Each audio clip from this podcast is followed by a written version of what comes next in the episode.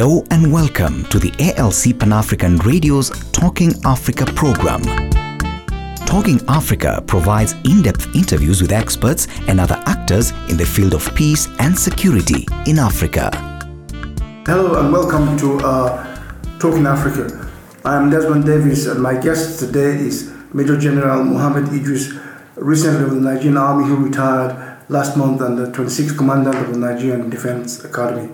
Uh, Major uh, General Idris, I mean, you, you were talking about professional military education for the Nigerian Army. Why is it so relevant right now?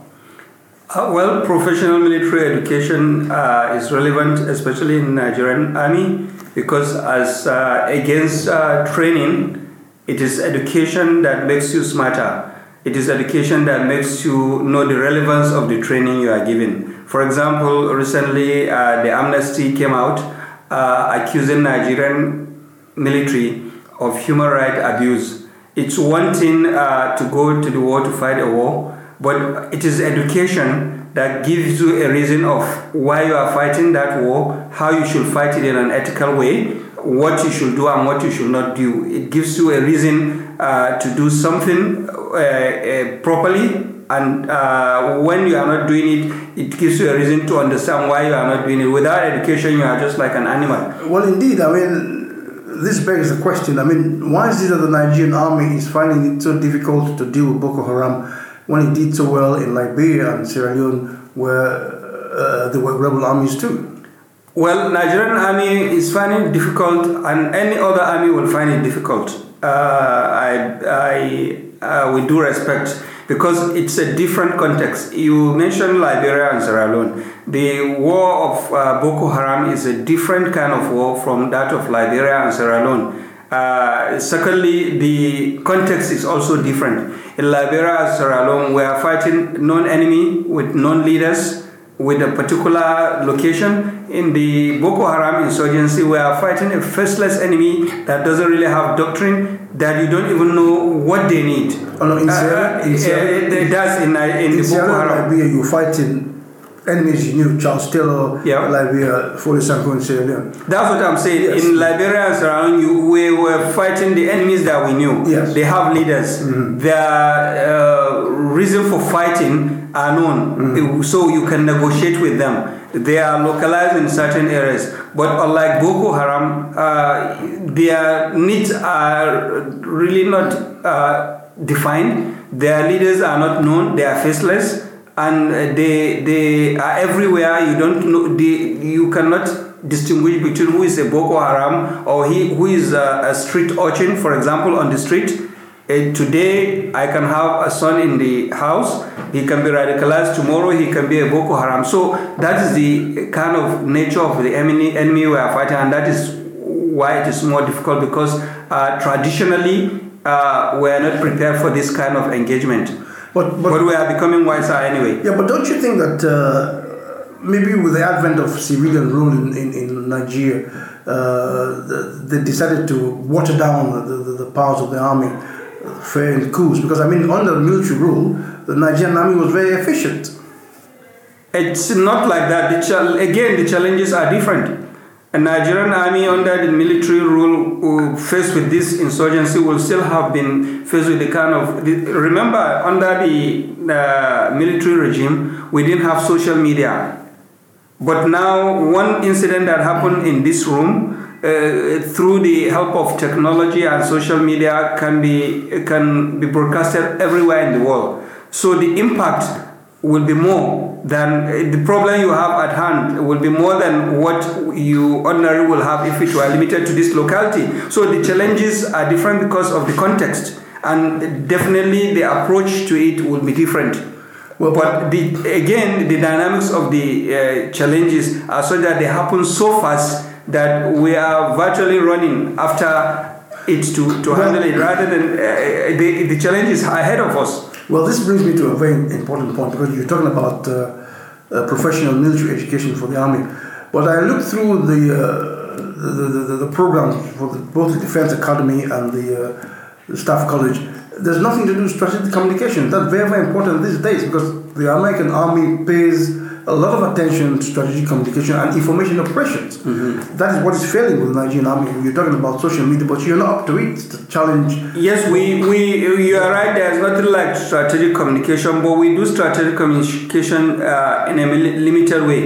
Even the American Army, strategic commu- communication is something that I would say is uh, relatively new. Uh, is not uh, embedded uh, in the system as you will want to think, but they are fast, faster than us in learning. Mm-hmm. in 2012, I think we did in the National Defense College we did a strategic communication seminar that lasted over a week. Mm-hmm. The American uh, military, the State Department, and the uh, British MOD participated and partnered with us both in the participation of the event and in funding of the event. It was well successful and it led to the restructuring of the curriculum of uh, the the NDC. Uh, to include strategic communication. Uh, we were to set up a new uh, outfit in the military and a new unit to be trained for strategic communication, which will be operational and be deployed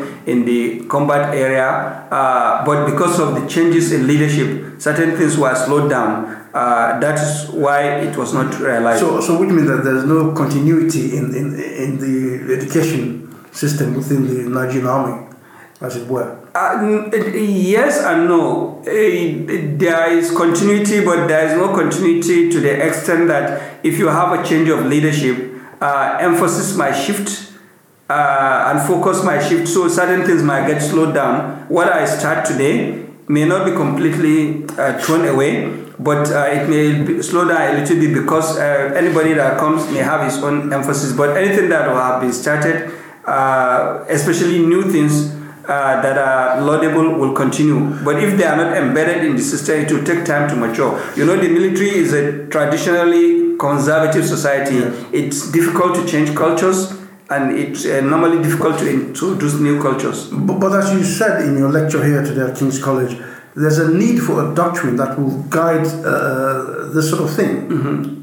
So, so, so yes, about, about there's a need for a unified doctrine. doctrine yes. For now, the for example, in all our tri-service institutions we train, we are in in uh, in uh, uh, the services, the Army, Navy, Air Force. We don't have a training doctrine that unifies our training. Uh, that makes us link together. But as you find it today, the Air Force is in the field supporting the military, uh, the Army, uh, in the insurgency war. Uh, so we need to reduce it down to a point whereby even in training we will be exercising and be doing those kind of things. We'll be, we'll be simulating those kind of exercises before we are faced with the challenge. If we do it as a service, uh, one service only affair, and wait only for the challenge to confront us, it will be difficult uh, to uh, operate when people are dying. But it seems as if it's uh, an uphill task for you guys because you did say in your lecture that you you don't have a system whereby you have learnings learned uh, lessons learned so that at least you can not make you can learn from the past so that you don't make mistakes in the future. How are you going to go about that? Yes we we don't have something uh, the lessons learned system is more or less individual but uh, recently in NDA we set up uh, uh, new uh, centers in the Nigerian Defense Academy at the postgraduate school uh, Center for Leadership Complex Operations and Lessons Learned. And we have started by documenting our operation in ECOMOG. It was supposed to be a big volume, but we reduced it to individual volumes, seven volumes, so that each aspect of the operation or engagement in ECOMOG will have a small mini volume that is readable uh, uh, to people instead of having big volume. Uh, for example, the first volume that we publish is the introduction and why we went into the war. There's going to be the military operations aspect of the war. There's going to be the uh, uh, diplomatic aspect. There's going to be the legal aspect. This is our effort to try and document past operations from various aspects of our engagement so that we can learn. The next thing is uh, that we're trying to do before I left is to uh, take the simulation uh, of exercises and lessons learned into all our professional military education institutions so that whatever we analyze and learn lessons from before it gets to a point whereby we'll implement them in the field, we'll have simulated and exercise on them in the simulation centers before we apply them. Yes, because it's, it's, very, it's very important that you ensure that you have this lesson learned. Because, I mean, it was the ECOMOG intervention that changed intervention, military intervention globally. So, mm-hmm. I mean, you, Nigeria should be proud of uh, it, it's, the role it played in changing international uh, policies and what have you. Well, you know, uh, this is international politics, mm. and uh, nations go do certain things for different reasons. At that time, it was military regime. I believe that the government of the day in Nigeria had a reason why it went in, which we all know, and they benefited. Even though, with the hindsight of no, was that reason? We, we, with the hindsight of what is happening now, we are beginning to say we would have capitalized on that, and there are some additional values that we will have gained, which others are coming to gain from that. We didn't lay emphasis on. The you asked me what was the reason for us going. Yes. Our major reason of going into Liberia and Sierra Leone is to stabilize the region.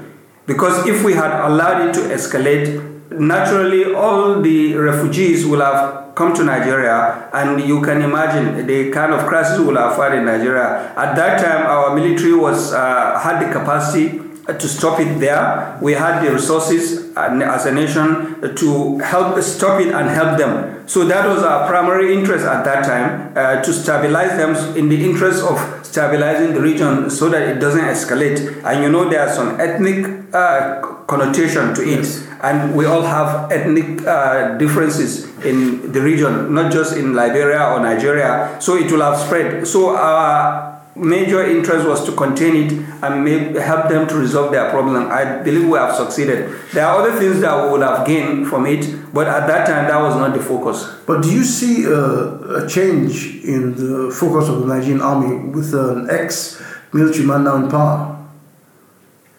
In what way? Well, I mean, reviving the fortunes of the Nigerian army, which we believe were undermined by the civilian regime. Well, I don't, to start with, I don't believe that the military was undermined by the civilian regime. One. Number two, eh, the military man coming uh, as a, a, civilian president, uh, you have to understand, even though he understands the military, yes, that may um, help him to appreciate some of our challenges because he has been there before. But you will uh, agree with me that he left the military many years ago. The military that he served in is quite different from the military we have today. The dynamics of challenges are quite different. But he may still have a better understanding of the military than a purely civilian. But whether he's a military or not, today he's there as a politician. Yeah, but former uh, President uh, Jonathan did say that uh, he was being undermined by uh, members of his government, members of the army, members of the security forces. Well, if he says he was being undermined by members of the army, members of his government, members of his uh, security forces, that does not mean that he was being undermined by the military.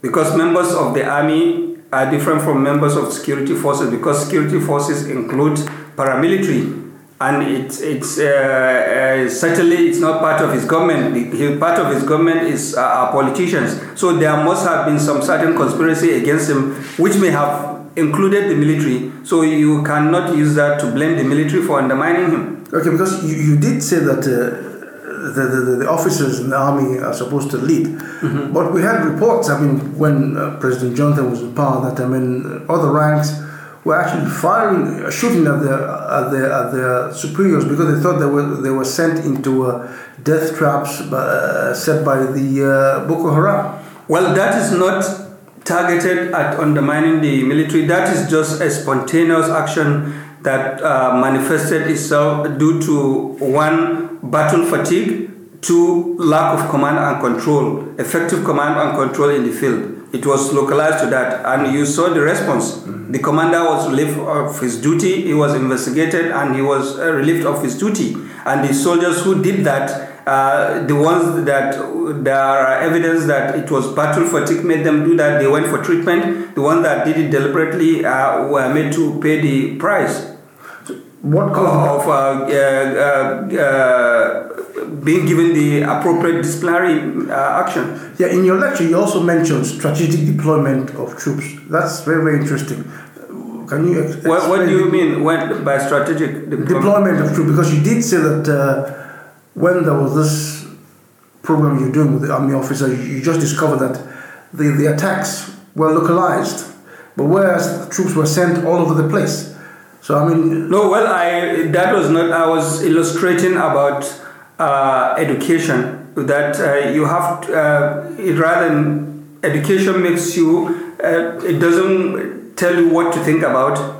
It teaches you how to think rather than imposing the thoughts on you. So I gave an example of what we call uh, intelligence preparation of the battlefield of a situation where during a particular lecture uh, some uh, of my uh, uh, subordinates believe that intelligence preparation of the battlefield can only uh, be relevant in a classical, traditional pitched battle.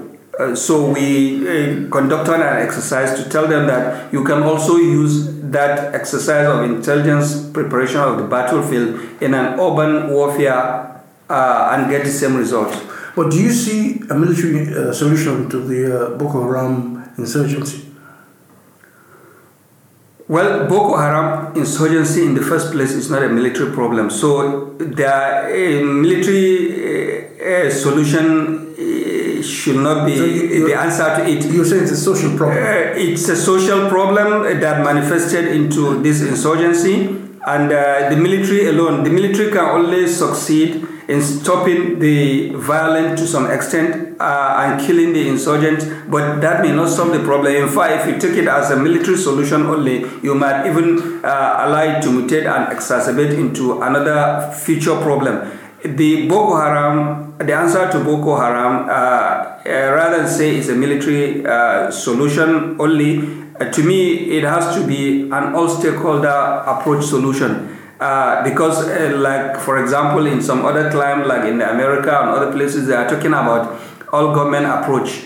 In Nigeria, because of our uniqueness, all government approach will only translate into military government. I mean, uh, sorry, into uh, uh, federal government. But if you say all stakeholders approach, it makes more sense because it means that the parents will have a role, teachers will have a role, traditional rulers will have a role, a role local authority will have a role before you start coming into the federal uh, system where the, the, the police and the military will, will, will come in. This is a local problem. If at the local level uh, we can take responsibility and solve the problem, it wouldn't have es- escalated to a national problem. Well, well, that's the point because I mean, you have Muslims in the south. Why don't we have that sort of problem in the south of radicalization, of attacks? We do have radicalization of Muslims in the south also. There are evidence of uh, some southern uh, Muslims, especially from the southwest, uh, among the some of the Boko Haram insurgents that were uh, captured.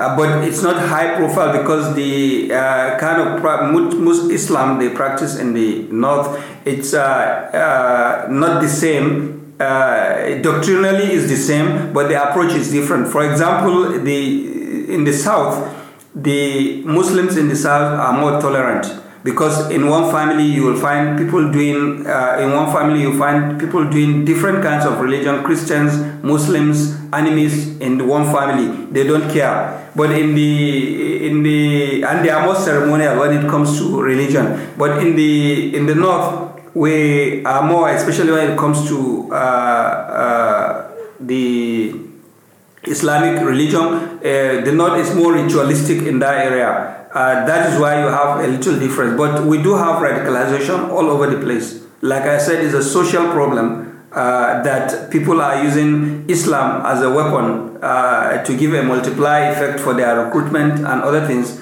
rather than uh, an Islamic problem. You talked about a multifaceted approach to ending the uh, the insurgency, the Yeah. rebellion in the north.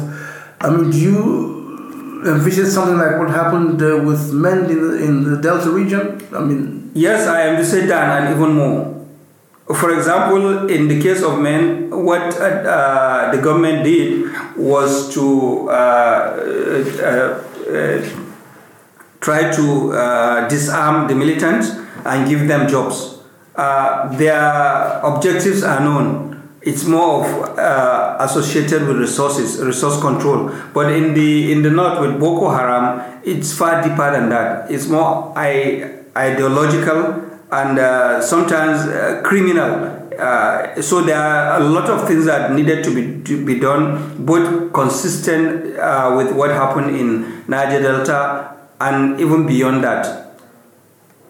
Yes, but also uh, in your lecture, you did mention something that uh, reduction in armed forces uh, does not work for Nigeria. You think that uh, a force of one million should be should be fine for Nigeria, but how can Nigeria sustain an armed force of one million? Well, you are like reading my mind. My take uh, our thesis is that we should have at least a million man strong military, not just the army, but uh, the whole military. The reason is you have to look at it not from the narrow military perspective. Uh, you have to look at it from the larger perspective of uh, uh, economies of scale and the and the political economy of it. Uh, for example, all over since the return of uh, civilian regime, we've had our leaders going all over the world asking for investors to come in to Nigeria to invest. We have resources, but people are reluctant because there is problem with peace and security. But if you have a stabilized system uh, with security, you don't have to beg people. People will naturally come. And the money you are talking about, how much is it that we need to spend in the armed forces? That we, uh, especially a million man army, compared to what we are losing in a day, for example, in the theft of oil or in the corruption that is going on in the system. So if our institutions are uh, matured and they're able to work properly and we have a large armed forces, I believe that uh, by implication it will stabilize the system and uh, the resources uh, that that stability will bring about should be able to cater for the armed forces. And behold, you know, forces are being uh, uh or militaries uh, are being uh, expanded when there are challenges, and when there are no challenges, they are being reduced. So if we have a stable environment, we can demobilize just like we did during the Civil War uh, and because of the challenges we have, we need more men, more boots on the ground. And who are these people that we are going to put on the ground? Remember, the challenge we are having are Nigerians. They are not foreigners. Largely, they are Nigerians who are young men that could be in the military, who are underemployed, who are who don't have a stake in the system. By increasing the intake significantly in the military, you are giving those who ordinarily will have gone into insurgency and other criminal activity a stake in the system. If they last uh, even a little while in the military, by that codified culture of the military that you have instilled on, on them, even if they come out and go back into crime, you will have succeeded in using that uh, culture of the military to shape their behavior, and that means that they will be better criminals, uh, if I will say so rather than allow them uh, to start bombing people and killing themselves. So, so you, you are thinking more or less of expanding the Nigerian army to socially engineer behavior in society? Of course, what we need to solve this problem and other problems like corruption is social re-engineering. I will need to take it from all facets. If the military is part of it, you know the military, we have a codified way of behavior if you can, we, for example, we have the National Youth Service Corps now. To some extent, it has been the purpose for which it was made uh, established has been bastardized. So, if you can transform things like that, for example, and make them do a military service of say one year, for example, you will have succeeded in, in helping the system at, least by being in the military, they will have understand issues like uh, the purpose of national security, the purpose of why we should be in peace, and the consequences of not being in peace. You have made them a better person, better people. Well, I mean that's a very good idea. Why do you then think of introducing what's called national service within the army, so that you don't join the army, but at least spend at least six months within the armed forces? That will create better discipline. But we already have a national forces, uh, national service that lasts for one year. But that's not within the armed forces. Uh, but it is the army that train them and they, they are deployed. Uh, but what I'm saying is it was bastardized. If you do, uh, this will require a lot of deep thinking and uh, maybe all the major stakeholders have to put their heads together, and of course, the politicians have to decide what they want. If it is national service, if it is a standard reserve, if it is uh, uh, the youth corps that is there. But what I'm saying is, we need to give uh, hope to the younger ones who are unemployed. We need to take, uh, have a system whereby we can give them a stake in the system. Even that stake is just one stick of cigarette or one piece of cola nut. Let them wake up one morning and say, "Look, I have to, I have to behave and be of good behavior because of this a piece of cola nut or one stick of cigarette." That will help the system. For now, there are a lot more younger people who are growing that have not uh, that stake in the system. So they are easily radicalized. Yeah, so okay, but uh, as Nigeria got the money for that sort of uh, exercise you suggesting? You don't look at it from, like I said, look at it from the political economy point of view. You don't look at it from the giving aspect only. I mean, taking aspect, you look at it from give and take aspect. Of course, if you do an investment, you will get a return of your investment if you do it correctly. So if you invest in your youth going into the military, uh, when they go into the military, they will come out even in retirement with certain skills. They will come out with some sense and sensibilities of national unity, uh, understanding of national security and patriotism. You will have gained wherever they go after that, even if they go into the crime, that is still latently embedded in their in their heads. With your 35 years experience in the Nigerian armed forces, what do you see as the future of the armed forces of Nigeria? The future of the armed forces is bright and very bright. We are in an age of information technology whereby the world has been made a smaller place. Uh, The uh, level of uh, leaders we have in the army today are better educated, are more experienced, are more educated than our uh, leaders of the past. Uh, in the past, you had had people who have spent less than uh, 20 years, they have reached the peak of their ranks. But today, the minimum you spend on each rank and an, as an officer is probably five years. In that five years, you have to at least uh, uh, rotate at least minimum of uh, two or three units uh, in different climb, either within or outside the country, before you are promoted. You have to be have some level of education before you are promoted. So, in a nutshell, you are more rounded uh, to behave. So, all we uh, uh, need to do is to have a critical uh, mass of people who will use that education and their training uh, in a better way and not in a selfish way. Because it's one thing to be educated, uh, but as an individual, you can use and misuse it. But I think uh, so far, I think uh, the future is bright for our military. Major General Muhammad Idris, Yes, sir. former commandant of the Nigerian Defense Academy. Thank you very much. Thank you very much. I really appreciate it. Thank you for listening to Talking Africa and ALC Pan African Radio. For these and other programs, please visit our website at alcpanafricanradio.com. You can also follow us on Twitter at Radio ALC and on Facebook at African Leadership Center. For feedback on this and other programs, please send an email to info at africanradio.com.